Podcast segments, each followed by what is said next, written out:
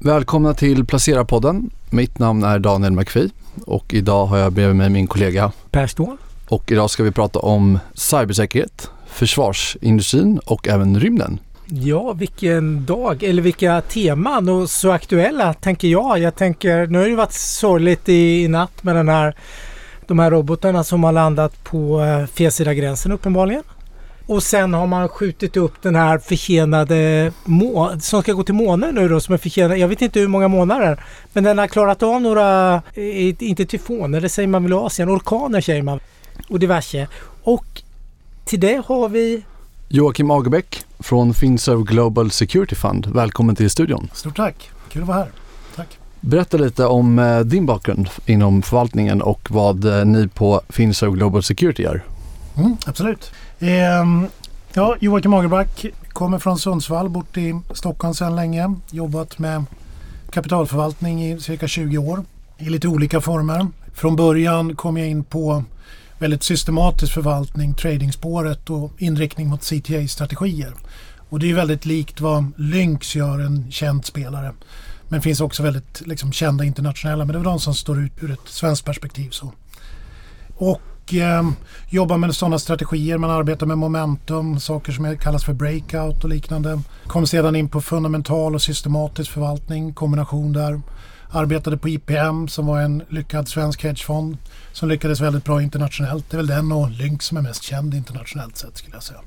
Eh, därefter så har jag arbetat på lite olika eh, fondbolag. Jag har varit på Finser Nordic eh, länge och det är den fonden, eller den förvaltaren som sköter fonden Finserv Global Security. Då. Eh, jag har varit i lite olika roller, förvaltning, eh, riskroller. Jag har även skrivit och publicerat en del kring risk och förvaltning. Så det är lite kort bakgrunden så att säga. Ja, och nu är du på Global Security Fund. Då. Exakt. Och vad är det för fond? Hur jobbar ni? Vad har ni för exponering? Eh, men fonden är egentligen i huvudsak exponerad mot tre megatrender. Och det är försvarsindustrin, cybersäkerhet och rymden och då främst infrastruktur i rymden egentligen. Och det vi försöker göra egentligen med fonden och som avsikten har varit ända sedan start 2019 det är att ge exponering och den inriktningen för sparare och placerare. Och tanken med det är egentligen att vi tror att de här megatrenderna gör att den här typen av bolag och de sektorerna kommer växa snabbare än ekonomin som helhet. En högre tillväxttakt och präglas av större investeringar.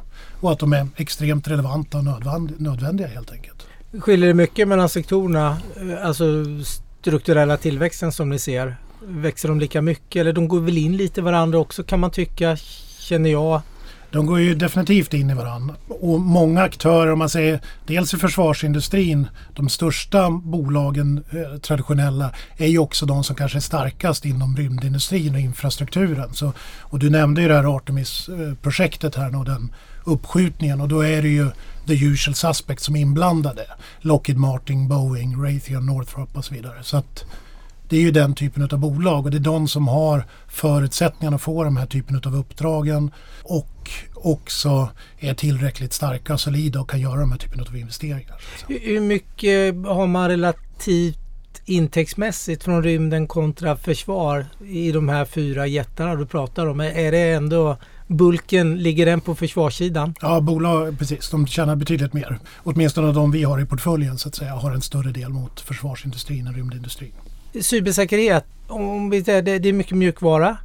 Hur, hur, tänker ni kring cybersäkerhetstemat? För det skiljer väl lite då om de andra går in lite mer i varandra. Mm. De är ändå nära sammankopplade på många sätt. Det finns ju olika typer av cybersäkerhetsbolag. Du har dels de som är direkt mot retailkunder och sen har du de som är mot bolag och även de som är direkt mot stater så att säga.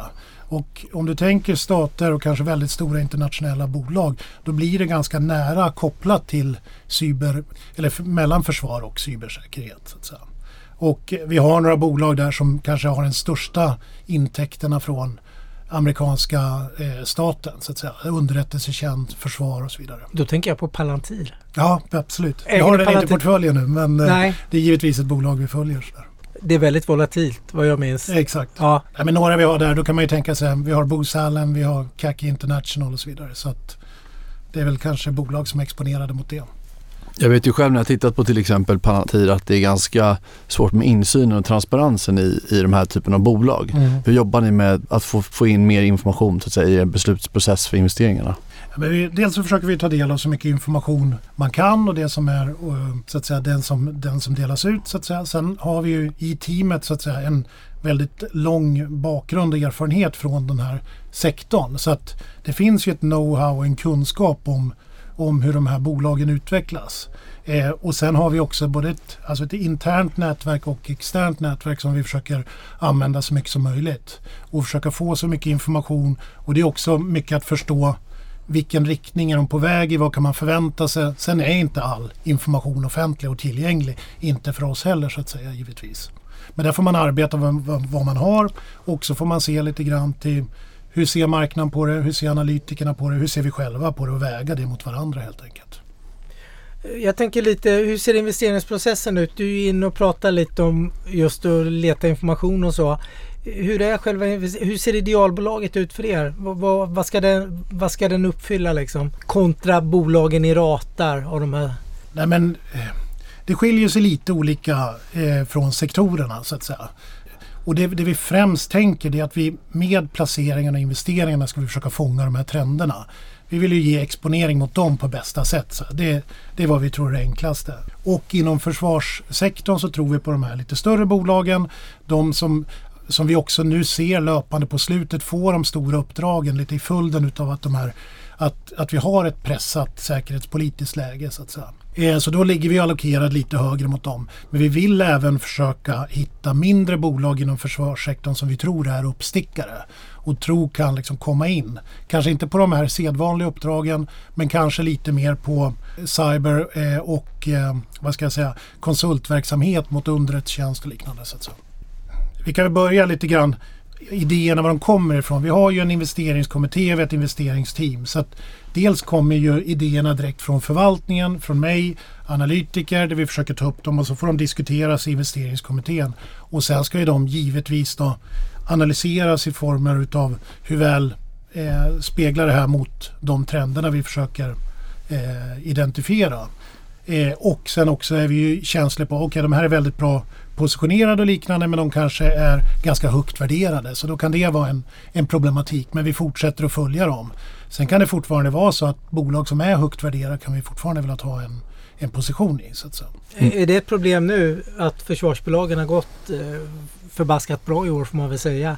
Jo men det är klart att det... Och relativt marknaden har det ju varit eh, enormt bra. Absolut, Nej, men så är det ju såklart. Men sen bygger det hela tiden på vad är förväntningarna framåt. Så att säga. Och de har ju skruvats upp så man tänker ju också att in, innebörden av det här kommer ju vara att det kommer bli eh, ökade investeringar och de här bolagen kommer fortsatt gynnas av det.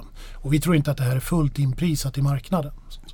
Jag tänker på en annan stark trend som vi har pratat mycket om. Det är ESG-trenden mm. som är alenarådande nu på finansmarknaden Absolut. i mångt och mycket. Där har ju några fondbolag, eh, jag tänker lokala, stå, eh, svenska fondbolag har ju ändrat lite i sin ESG-policy nu när man i och med utbrottet eller vad ska man säga, invasionen av Ukraina då där man har liksom gjort försvarsbolagen investeringsbara vilket Absolut. de inte har varit tidigare då. Känner du ett ökat intresse nu från investerare om du backar ett år tillbaka? Liksom att det var sämre för ett år sedan. Det var inte lika vad ska man säga, attraktivt att köpa försvarsaktier. Nej, men så är det definitivt. Eh, och det som kanske präglades för ett år sedan det var att man var, fort, man, var, man var väldigt intresserad och trodde att det här var en intressant exponering. Men man var lite försiktig hur det kändes i förhållande till hur, hur ESG-kraven utvecklades. Man kanske avstod av det skälet. Nu har ju väldigt många stora aktörer, både stora banker, stora rådgivare. Vi har till och med företrädare för regeringen som går ut och tycker att man kan inte exkludera hela branscher på det sätt man tidigare gjort. Så att det har blivit en väldig förändring och när så många stora går i bräschen så tänker ju väldigt många om. Så att säga. Så att eh, det har definitivt förändrats så att försvarsbolag kan inkluderas i artikel 8-fonder. Man ser ju hur, eh, som, lite som ni är inne på här med att temat eh, har blivit ganska hett nu senaste tiden. Vi var inne på att aktierna går eh, ganska bra. Hur mycket kan man redan se nu i böckerna hos de här olika, till exempel försvarsindustrin? Eh, hur mycket man ser av det som har hänt senaste året och hur mycket tror ni kommer se framåt om vi säger kommande perioden här i deras liksom faktiskt operativa verksamhet? Nej, men om man ska säga, jag tror att det skiljer lite grann mellan bolagen i branschen. Vissa kan man tycka att det är inprisat i högre utsträckning än andra så att säga. Och vissa tror man även framåt att de, de kommer gå så pass starkt så att jag tror att det ändå är värt att vara exponerad mot några av de här bolagen. Och man kan väl säga historiskt så är det också de största bolagen inom industrin som har präglats mest utav att ja, den här typen av bolag har på längre sikt överavkastat marknaden som helhet. Så till exempel tittar vi på sju av våra bolag i, i portföljen som är de största med längst eh, tidshorisont eller längst track record. Då eh, går man tillbaka eh, ja, 20 år i tiden så har de över, överavkastat marknaden rejält. Så jag tror att det finns en anledning också att ligga exponerad över de här över tid. Sen kan det diffa lite grann där några kan underprestera, några överprestera och där kanske priserna eller där om man säger framtida förutsättningar är inprisade i lite högre utsträckning än för andra. Så det bör man kanske ha med sig. Och därför är ju portföljetänket viktigt. Hur stor exponering idag har ni mot typiska försvarsindustrin jämfört med eh, cybersäkerhet och rymden? Hur ser fördelningen ut ungefär? Vi ligger ungefär, lite beroende på hur man definierar de här, för vi tittar ju på varje bolag och så ser, delar vi upp eh, deras omsättning och inriktning så att säga. Och vissa är ju överbryggande så att säga. Men jag skulle säga att de ligger mellan, om man tänker försvar och rymd så ligger det mellan eh, 50 och 65 procent och eh, eh cyber 35 eh, plus. Så att säga. Och värderingarna i de här sektorerna skiljer de sig åt mycket skulle du säga mellan försvarsindustrin och rymden och, och cybersäkerhetsdelen eller ligger de ganska lika? Och, och, eller vad ser man för karaktär på de här typen av bolagen? Ja, men det är väl en liten diskrepans i, i cybersäkerhetsbolagen som ändå präglats väldigt mycket av eh, IT eller techsektorn som helhet. Där har ju många bolag tagit rejält med stryk och så har det ju varit även i våran portfölj medan vissa kvalitetsbolag har klarat sig ganska starkt skulle jag säga. Så att det skiljer sig lite grann. Så att där går ju synen isär lite grann på vad som är rätt värdering på dem från olika, olika håll. Så att ja, det handlar väldigt mycket om hur det ser ut framåt. Ränteläget, räntepolitiken påverkar de här i hög utsträckning värderingsmässigt. Men också framtidsutsikterna och nu vid senaste Q3-rapporteringen så, så fanns det ju en del bolag inom cybersäkerhet som gav en liten svagare guidance. Men jag tror också det, fanns en, det finns en viss försiktighet och där man inte riktigt vet var den här konjunkturen är på väg. Så att man vill inte ge för stark guidance heller. Men spelar du spelet där någonting med fonden att du viktar ner i försvarsaktier nu för att de har gått bra för att köpa lite billiga cybersäkerhet när de inte är lika heta nu? Eller? Ja, men vi vill hela tiden vara aktiv med hur vi eh, allokerar mellan de här tre sektorerna. Hur pass stora hur, hur pass stor del av navet vi går in med. Men, men jag skulle säga att det är väldigt svårt ändå att tajma marknaden i det. Och även om man kan tycka att tech och cyber har blivit billigt så, finns, så går det fortfarande att komma fram till att vissa bolag kan ha höga värderingar. Det bygger väldigt mycket på vad de kommer leverera framöver, vilka som är bäst positionerade, vilka som kommer bli ledande, vilka som har de bästa eh, lösningarna och gärna kanske en produktflora med lite fler eh, lösningar. inte en produktsbolag då? Precis, exakt. För du har Palo Alto Networks och Microsoft Exakt. Så vi var bland de tio största innehaven. Precis. Och vi identifierar ju dem som inom cybersäkerhet. Absolut. Eh, Även om vi, Microsoft är ganska brett förstås. Ja, det är ju ett jättebrett. Mm. Men det är ju inga enproduktbolag. På, Nej, utan det kanske är de bredaste cybersäkerhetsbolagen vi hittar. Eh, ger det en trygghet tycker du? Är det därför de är bland de tio största innehaven och de är superlikvida också? Ja men definitivt så är det. Vi tror att de fångar den trenden på ett bra sätt. Och att det är, det är riktiga kvalitetsbolag så att säga. Och sen har vi underliggande bolag som kanske det finns en liten högre risk i men det finns också en högre uppsida. Och jag tror att det är väldigt svårt att bedöma precis när det eh, när det är rätt läge att gå in i dem. Så, att säga. så vi försöker behålla en, en rimlig nivå på dem. Så att säga.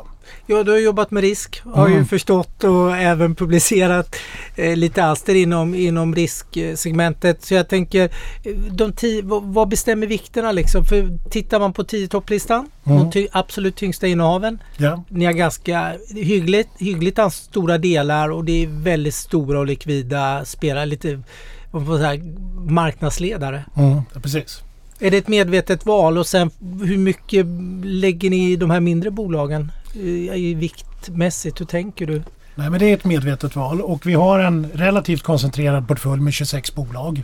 Och avsikten framåt är att kanske eh, vi vill vara exponerade på de här större bolagen med en stor del av portföljen men vill även öka med bolag som vi tror är uppstickare men som kanske också är en liten hög risk i, högre risk i generellt. Men då tänker vi mindre vikter i de bolagen men fler och egentligen i alla tre segment. Eh, rymd är svårare att bedöma eftersom det är ganska höga, både rymd och försvar givetvis höga barriers of entry. Men det finns ju olika delar i det så att säga. Man kan ju vara en delleverantör i något mycket större vilket gör att, eh, att de ändå är exponerade mot den sektorn så att säga. Om man tittar lite på de här bolagen som ni har idag, vilka är det som ni ser som favoriter och ledande inom, inom varje enskilt tema? Sådär? Ja, men vi har väl ett um man kan väl tänka, tänka till exempel Crowdstrike har vi varit länge i. Eh, vi tror att de är starka inom slutpunktsdetektering och cloudlösningar. Eh, vi har, vi har även bolag som vi tror är väldigt bra positionerade men som har tagit mycket stryk. Som C-Scaler som är kanske eh, har gått ner mycket. Vi tror fortfarande har väldigt bra lösningar framåt. Men där ligger vi med betydligt lägre vikt.